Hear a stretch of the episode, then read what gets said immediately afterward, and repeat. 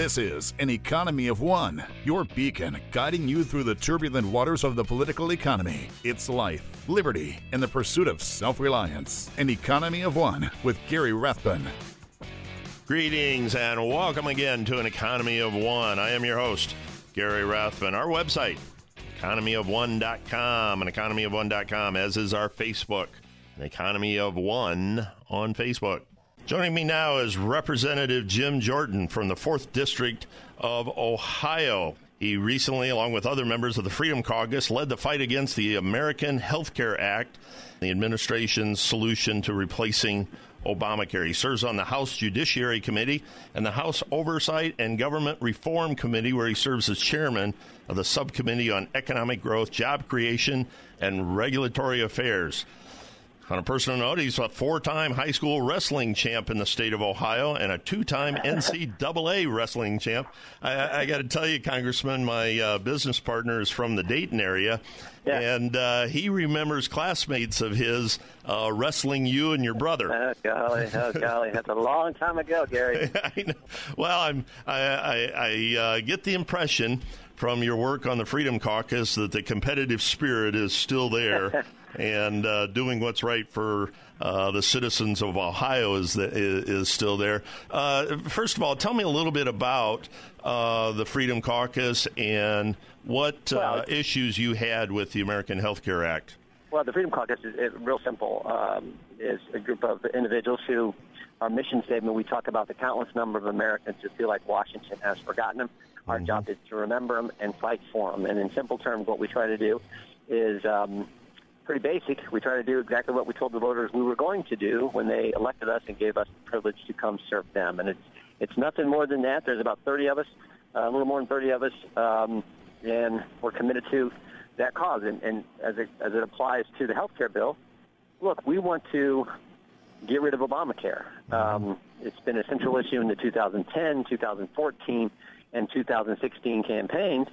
Uh, we told them we were going to get rid of it. Unfortunately, this bill that was brought forward, and we've debated now for the last five, six weeks, doesn't accomplish that. And so we said we can do better. And um, that's what we've been focused on trying to do is take this bill, improve it so that it's consistent with what the voters elected us to do. Now, in the past, when President Obama uh, was in the White House, uh, there were quite a few, a significant number of uh, pieces of legislation sent to him repealing uh, the Affordable Care Act, knowing, uh, I'm sure, that he was going to veto it. Why? Why is the American Health Care Act so different than those replacement or repeal bills in the past? That is the that's the bazillion dollar question, Gary. we we had passed a clean repeal just last year. In fact, I reintroduced that bill a few weeks ago and said, why don't we just go back to that? After all, every Republican except one in the House voted for it. Why don't we go back to that? Well, the one thing that drives voters crazy is when you campaign one way, you when when it doesn't necessarily count because we knew it wasn't going to be signed by President Obama we were, it was good enough to vote for them. But then once you actually get in power and once you actually get elected, oh, we got to do something different. That drives voters crazy, and it should. And so what we said is, look, let's let's do what we told them we were going to do. Let's repeal it. Let's make sure the bill that we pass, at a minimum, will bring down premiums for middle class families. Um, and that's what we've been focused on trying to do. Uh, and we're going to continue to do that. And like I said, I think we'll get there. I really do. But we do a little more work right now. Now, I, I read recently in the last know, 24 hours or so that the the Freedom Caucus is, uh, uh, for lack of a better phrase, back at the negotiating table. They, they they're addressing. Yeah. Uh, Vice President Pence is is talking to you about some issues. What's if you can share with me? Uh, what, what's what are you looking at? What's changing? Well, the, the first thing I'd say is we, we, it's not that we're back at the negotiating table. We've never left. We've Right. always been trying to take this bill and make it consistent with what the voters elected us to do. There's some there's some key regulations, Obamacare regulations, that we feel drive up the cost of insurance. We're trying to make sure those get repealed, uh, and we're going to continue to do that. So we've been negotiating all along. The White House gave us an offer and said, look. Uh, how about we, we, we create, create this waiver concept where states can apply to get out of the uh, some of the key Obamacare regulations and give freedom to insurance companies operating in their states and, and therefore freedom to uh, to middle class families and and their premiums will actually become more affordable. So we're working on that. Um, I think we're going to get there, as I said before, but still got some uh, negotiating and some work to do. That being said, are you fairly optimistic that uh, within the very near future we're going we're going to have something that, that the people will want and understand? I am actually, uh, Gary. I mean, I always say, you know, we're Americans. You can't help but be optimistic. I mean, we're the this is the greatest country ever, and, and Yep. I think we're I think we'll get to a solution. But like anything else in life, getting something done right is never easy. It always takes time. It always takes effort. It's just the way the good Lord made things. So we got some some work to do, but I I do think we'll get there. Um, and and as I said, accomplish what uh, what the people elected us to accomplish, which is get rid of this law and bring down, uh, bring back affordable insurance. I, I, I think for so many Americans, we've forgotten what a marketplace looks like since we've been with this Obamacare now for so many years. Uh, we want to get back to a marketplace in in uh, for for consumers in healthcare and, and consumers purchasing uh, health insurance. You know, you mentioned that, that things take time, and that's, you know, I, I'm from Ohio. You're from Ohio. You understand the Midwest mentality, and and one of the things that that uh, many of our listeners has have mentioned to me, and, and I agree with. Why does it one? Why does it take so long? And why did the the media? Well, I kind of know why the media, but why did so much of the information out there say, "Well, tax reform's dead now because we didn't pass uh, a health care bill"? Why, why? Yeah. You know, explain a little bit the the bureaucracy or the process to us. Well, I mean, I, I think uh, a, a couple things. One, um, the way the budgetary rules work in, in, in Congress, it will help us to be able to do tax reform if we can actually do this health care repeal bill first, uh, th- or not this health care, but this Obamacare repeal bill first, because it, it'll it'll lower the baseline, and because you get rid of some of the, or get rid of almost all of the Obamacare taxes, uh, that will help us when we got to do tax reform later. So there is a there's a a good reason for wanting to do this first and, and the sequence that was established. Um, uh, second, I think just general process. The process that was used on this bill alone, the, the health care bill, uh, I think was problematic. Remember, it was about six and a half weeks ago this bill was was after being hidden away. We were told it was a binary choice. There were no real hearings with actual witnesses who, who come in to testify, as is the normal case when you have a piece of legislation. It was uh, no amendments were accepted, and, and uh, the, the committees that actually marked up the bill.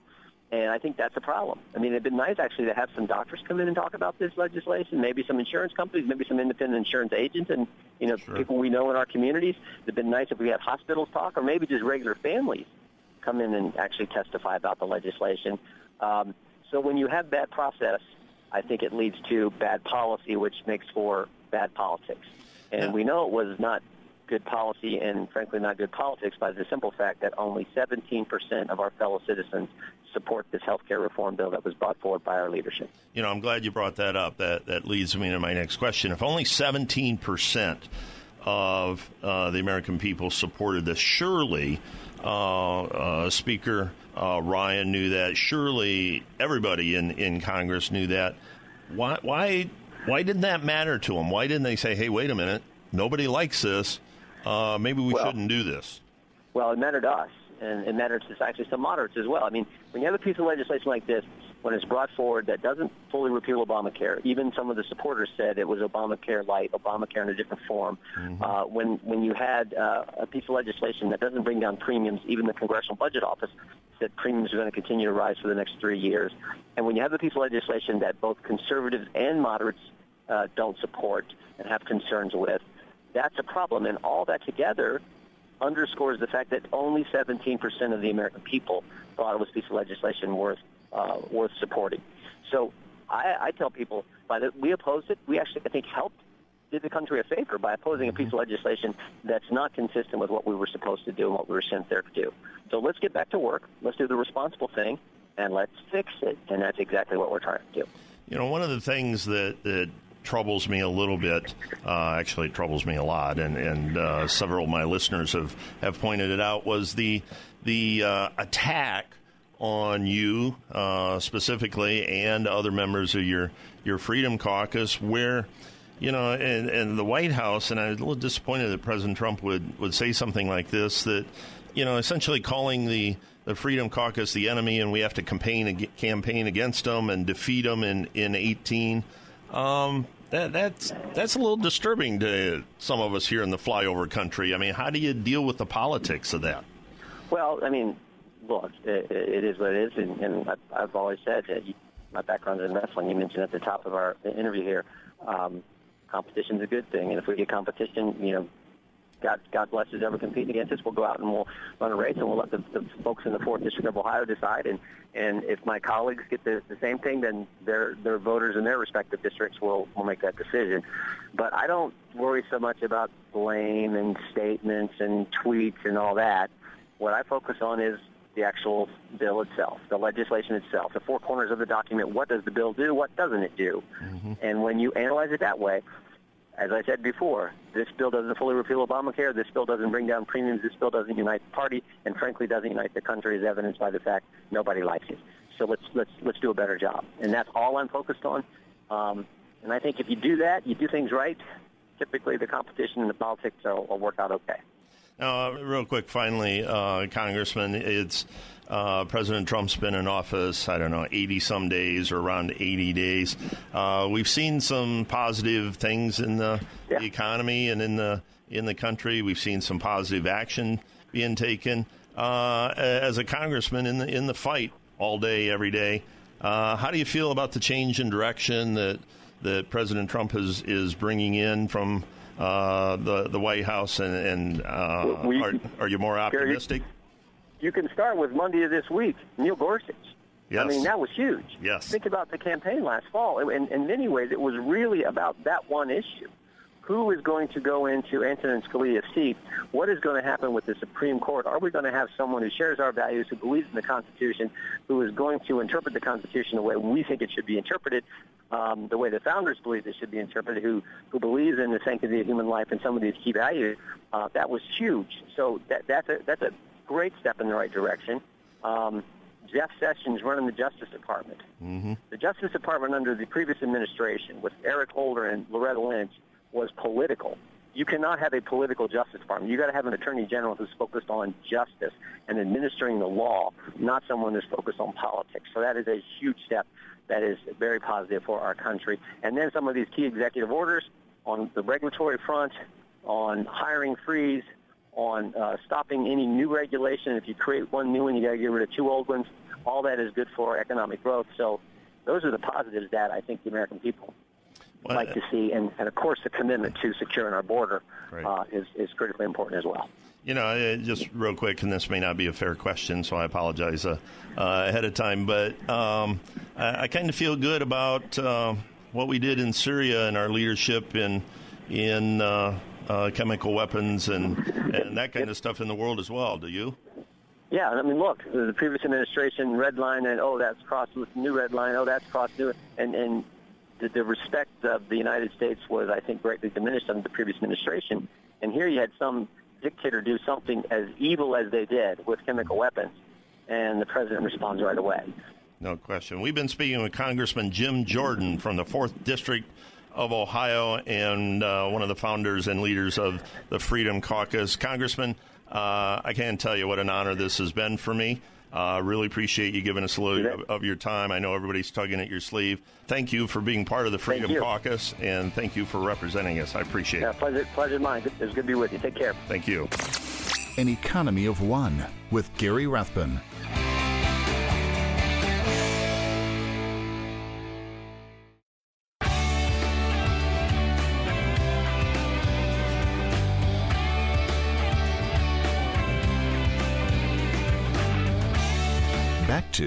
An Economy of One with Gary Rathbun.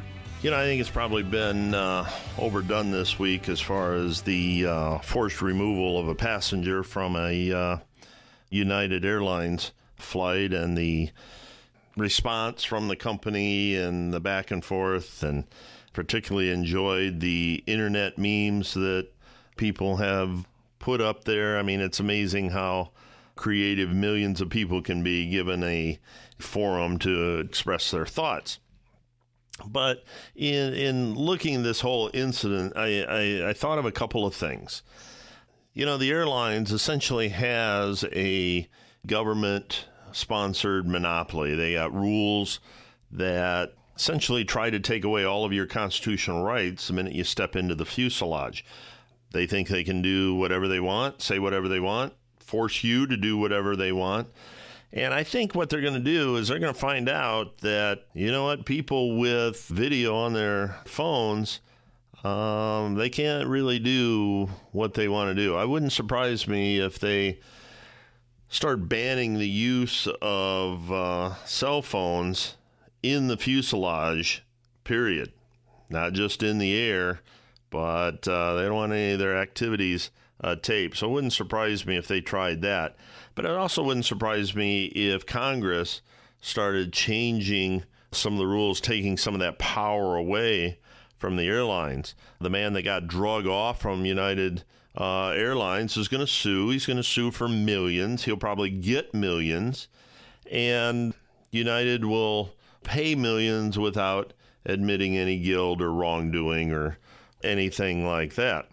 It did bother me quite a bit on a couple fronts. One, not enough people stood up and prevented that from happening. They voiced their opinion, but they didn't block the thugs that drug this man off the airplane. The other thing that bothered me was some people in the media looked into this man's past, and yeah, he, he's he, he's not necessarily who you would want as a role model necessarily. He's had some issues in his past, some convictions, some I don't know behavior that some of us might not agree with, but that doesn't take away from his constitutional rights. So what if he's had a legal issue or a conviction of something in his history. Does that give up your constitutional rights? Would it give up yours? I'm not willing to admit it, give up mine. I think that uh, uh, this man has all the rights afforded to anybody, regardless of our history. All of us have a history that uh, we, we don't uh, necessarily say we wouldn't change aspects of but I'm not going to give up my constitutional rights. I'm not going to let some thug grab me by the collar and drag me out. I think there's going to be some some serious changes here, and I can't help but uh, relate to other government-sponsored monopolies in this situation. Government health care, for example. What if they need your bed? They're going to drag you out, put somebody else there. This is not the first instance on an airline of somebody getting forcibly removed so a higher priority passenger to the airline could have that seat. Changes need to be made, changes will be made. And I got to tell you, if United Airline would have offered $1,000, $2,000 for volunteers, they'd have saved a lot of money than what they're going to spend now. Coming up next, Commander Kirk Lippold, former commander of the USS Cole, will be joining me. Talk to him next. Gary Rathbun, An Economy of One.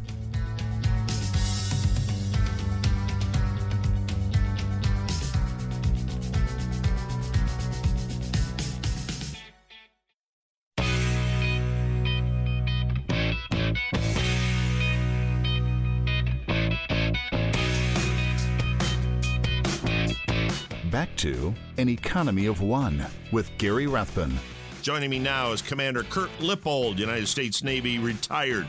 He was a commanding officer of the USS Cole when it came under suicide terrorist attack by Al Qaeda in the port of Aden, Yemen.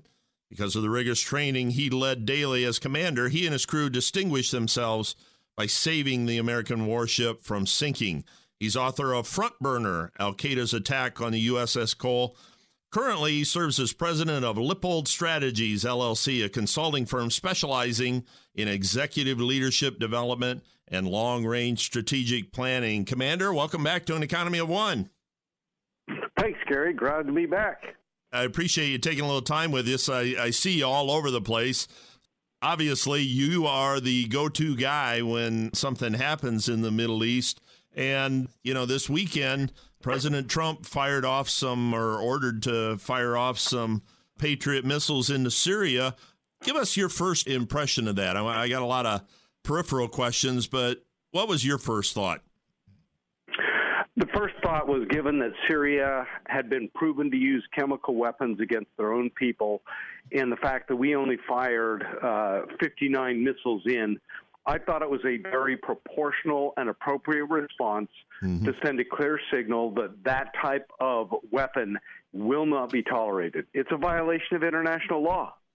My first thought was before I read anything, I just saw the headline. My first thought was we don't need to go into another theater for war. And then as I read things and, and started digging in, I saw the the chemical weapons thing, and so many thoughts came to mind. But I forget who it was. I can't remember his name. He was on Fox the other night, and he said, "We're not the world's policeman, but we need to be the world's referee." And when it comes to those chemical weapons and and that kind of international abuse like that, that's really our role, isn't it? Well, I think what a lot of people were concerned about, especially some of the Trump supporters, is oh, great, he's falling victim to just the typical mainstream warmongering wing of the Republican Party, you know, the military industrial complex. Mm-hmm. But you need to take a step back at it.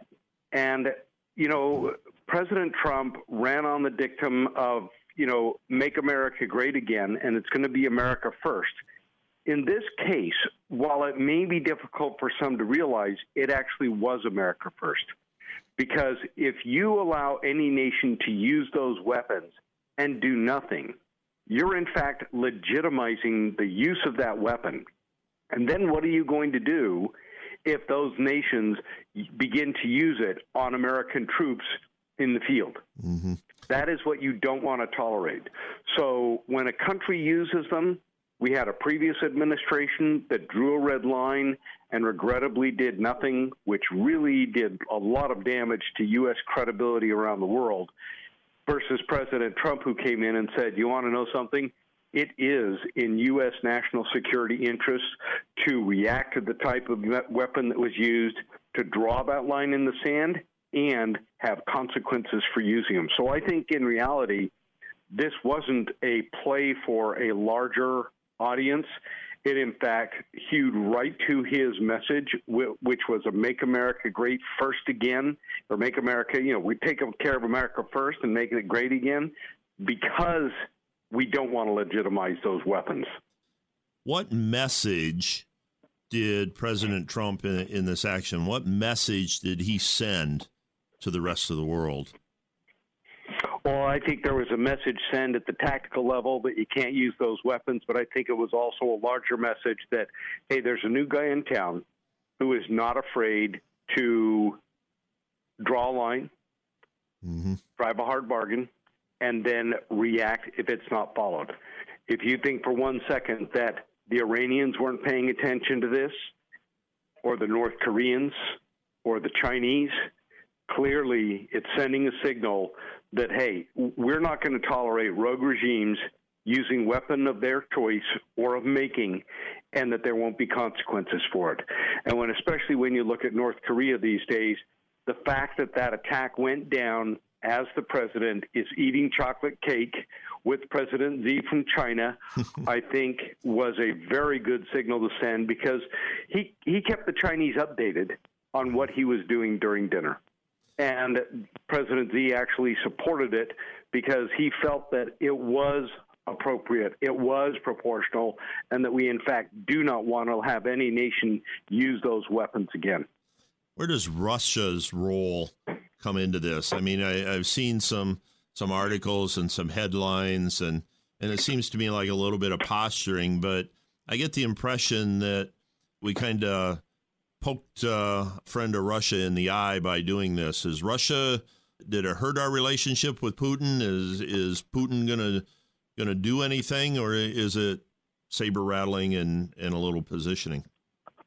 Uh, I, I think it's a combination of all that. Believe it or not, Gary. I think when you look at it, yeah, it was somewhat of a backhanded slap at Russia because I think Secretary Tillerson had it exactly right. Russia said that they were responsible and that they would ensure that Syria would no longer have chemical weapons.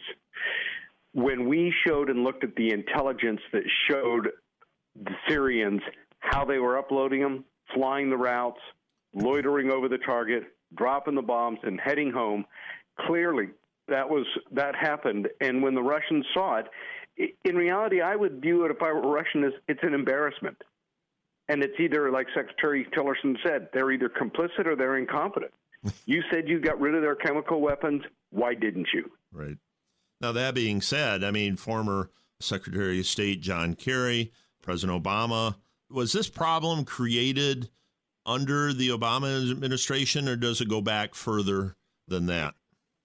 I think it goes back further than that. If you look at Syria in the Middle East, it has been very unique over the past several decades through multiple administrations, it seemed like there has always been like this bubble over Syria.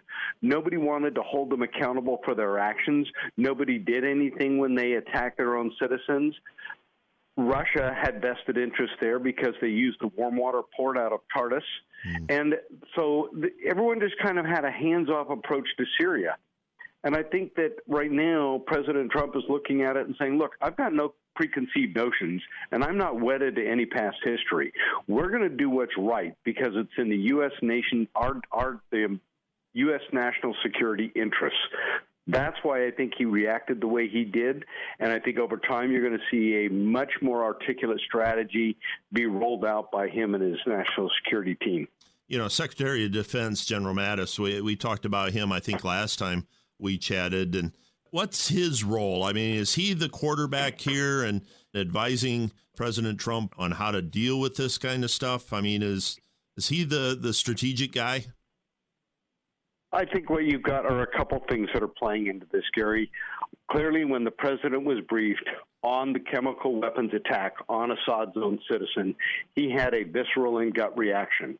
He probably turned at that point and said, What options are available to me right now to hold them accountable?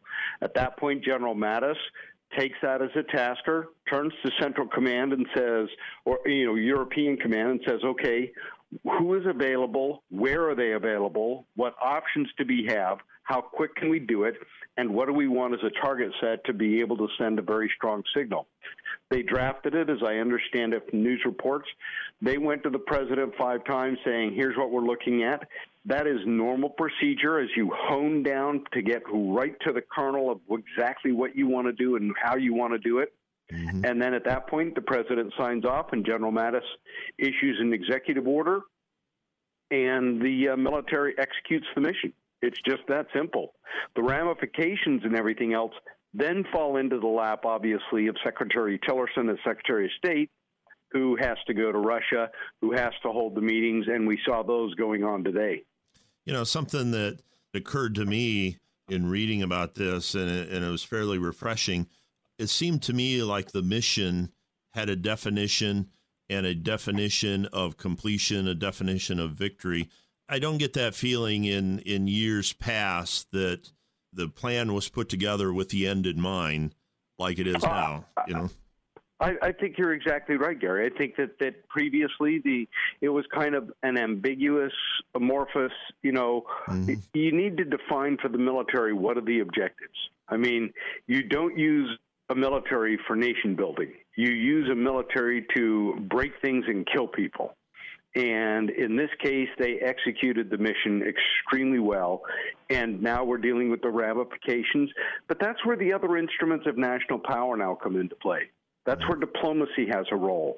That's where economics has a role. If we decide we're going to sanction Syria and or Russia for their allowing this chemical weapons to attack, attack to occur. So I think there's a lot of things. And even today, disappointingly, you saw Russia veto a UN Security Council measure that would have allowed an investigation into the attack, and they didn't do that.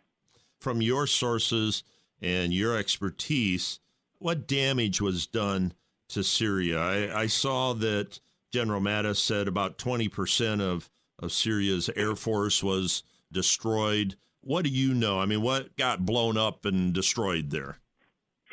Well, I think it's fairly accurate. We aimed for the aircraft that participated in the strike. We took out the hardened bunkers. We also took out some of the support facilities on the airfield. And that's exactly what you want to do. Um, you know, as far as the what actually got hit, hey, look, you know, if you remember back to the Gulf War, you had Baghdad Bob standing there in downtown, right. you know, Iraq saying, hey, there are no Americans here. Well, the reality is we were right at your back gate there, my friend. and uh, so when you listen to what the Russians and the uh, the Syrians say, oh, they didn't do anything to us. Everything is fine. They only blew up a canteen and a couple other uh, small uh, garbage dumps. Well, no, we probably got a lot more than that, but they're unwilling to admit it because they they do not want to admit that that weapon, the tomahawk, is extremely capable, extremely flexible, and very accurate. You know, I, I was talking to uh, uh, the gentleman who has the afternoon show uh, here at WSPD, and and I told him I was going to have you on the on the show tonight, and he says, "Well, nobody asks the question I want to ask," and I said, "Well, give me the question, uh, and I'll ask the commander." And his question was, I mean, you know, the the missiles were were tomahawks were fired from uh, the Arleigh Burke class uh, destroyer, which I know uh, is near and dear to your heart. But his question is, what's what's it like for the crew? uh, to be involved in a mission like that to fire the missiles? Does does, does it create a, a high alert uh, of awareness of of that you may be attacked back at any time? I mean, what I know that training takes over, and and uh, our our men and women are extraordinarily professional and and do their jobs well, but what are you thinking about when when stuff like that when a mission uh, when you pull the trigger on a mission like that well, it's one of those things, Gary, that you train for, you prepare for, and when it finally comes, it's one of those things where almost a com's going to come over the ship. Uh, the captain probably made the announcement on the 1MC, uh, the announcing system for the ship, telling the mm-hmm. crew what they were doing. They had a period of a day or two to go through the missions, to practice them, to make sure they knew how to do them, make sure they knew any emergency procedures if there were a misfire or another problem with a missile, how to retarget if they got that on short notice from the National Command Authority. They went through that several times, and then it becomes zero hour. They maneuver toward and go into the launch basket. They make sure that there are no other ships around that would be in danger from the missiles firing and the boosters coming off and then the countdown begins, and then it's showtime. So they mm-hmm. fire the missiles. They make sure they go off in a specific sequence because you want to take them on just slightly different routes so that they all arrive over and on the target simultaneously or near simultaneously. So you have successive hits one after the other to carry out it. So you have that element of surprise and the inability of your enemy to react. So it is everything that a Navy ship practices for. And I'm sure those crews, when all was said and done, a cheer went up. They gave a thumbs up, high fived, and then uh, probably got some sleep and uh, went back to work the next day. And I know from from uh, reading your stuff and and listening to other people, um, nobody really wants to have to pull that trigger. But if you have to, we got the best in the world to do it. Absolutely. And at this point in time, I think the number one thing we have to do is make sure that we continue to support them. The Navy, like other other services, have undergone four years of sequestration. Yep. We've had $200 billion cut from our budget, and this $54 billion that everyone says it's an increase. No, it is trying to make up for lost ground that unfortunately we had to live through.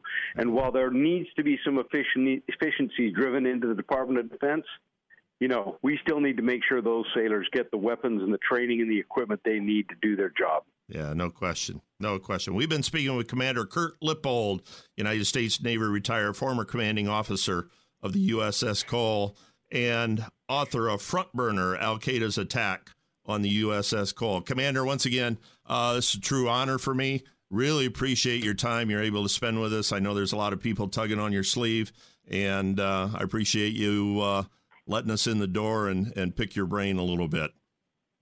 Absolutely, my pleasure, Gary, and thank you to all your listeners for their continued support of those who serve our great nation.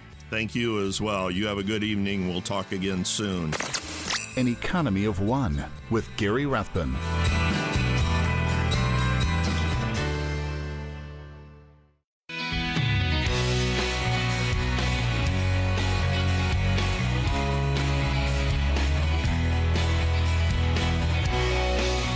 To An Economy of One with Gary Rathbun. I don't know if you remember or not, but a year or so ago, there was a big, uh, big deal in China about a big dairy that uh, uh, would sell its cows and then lease them back. And then it would take the money from selling its cows and buy its own stock and keep the stock price up and that kind of stuff. But it used cows as collateral. Now, I remember as a kid, we had a, a guy in our town that used to lease milking cows to uh, uh, different farmers so they didn't have to buy them. And uh, uh he did all right. He, he made good money uh, leasing those cows. The uh, milk producer, the dairy producer in in China, it was really all just a scam.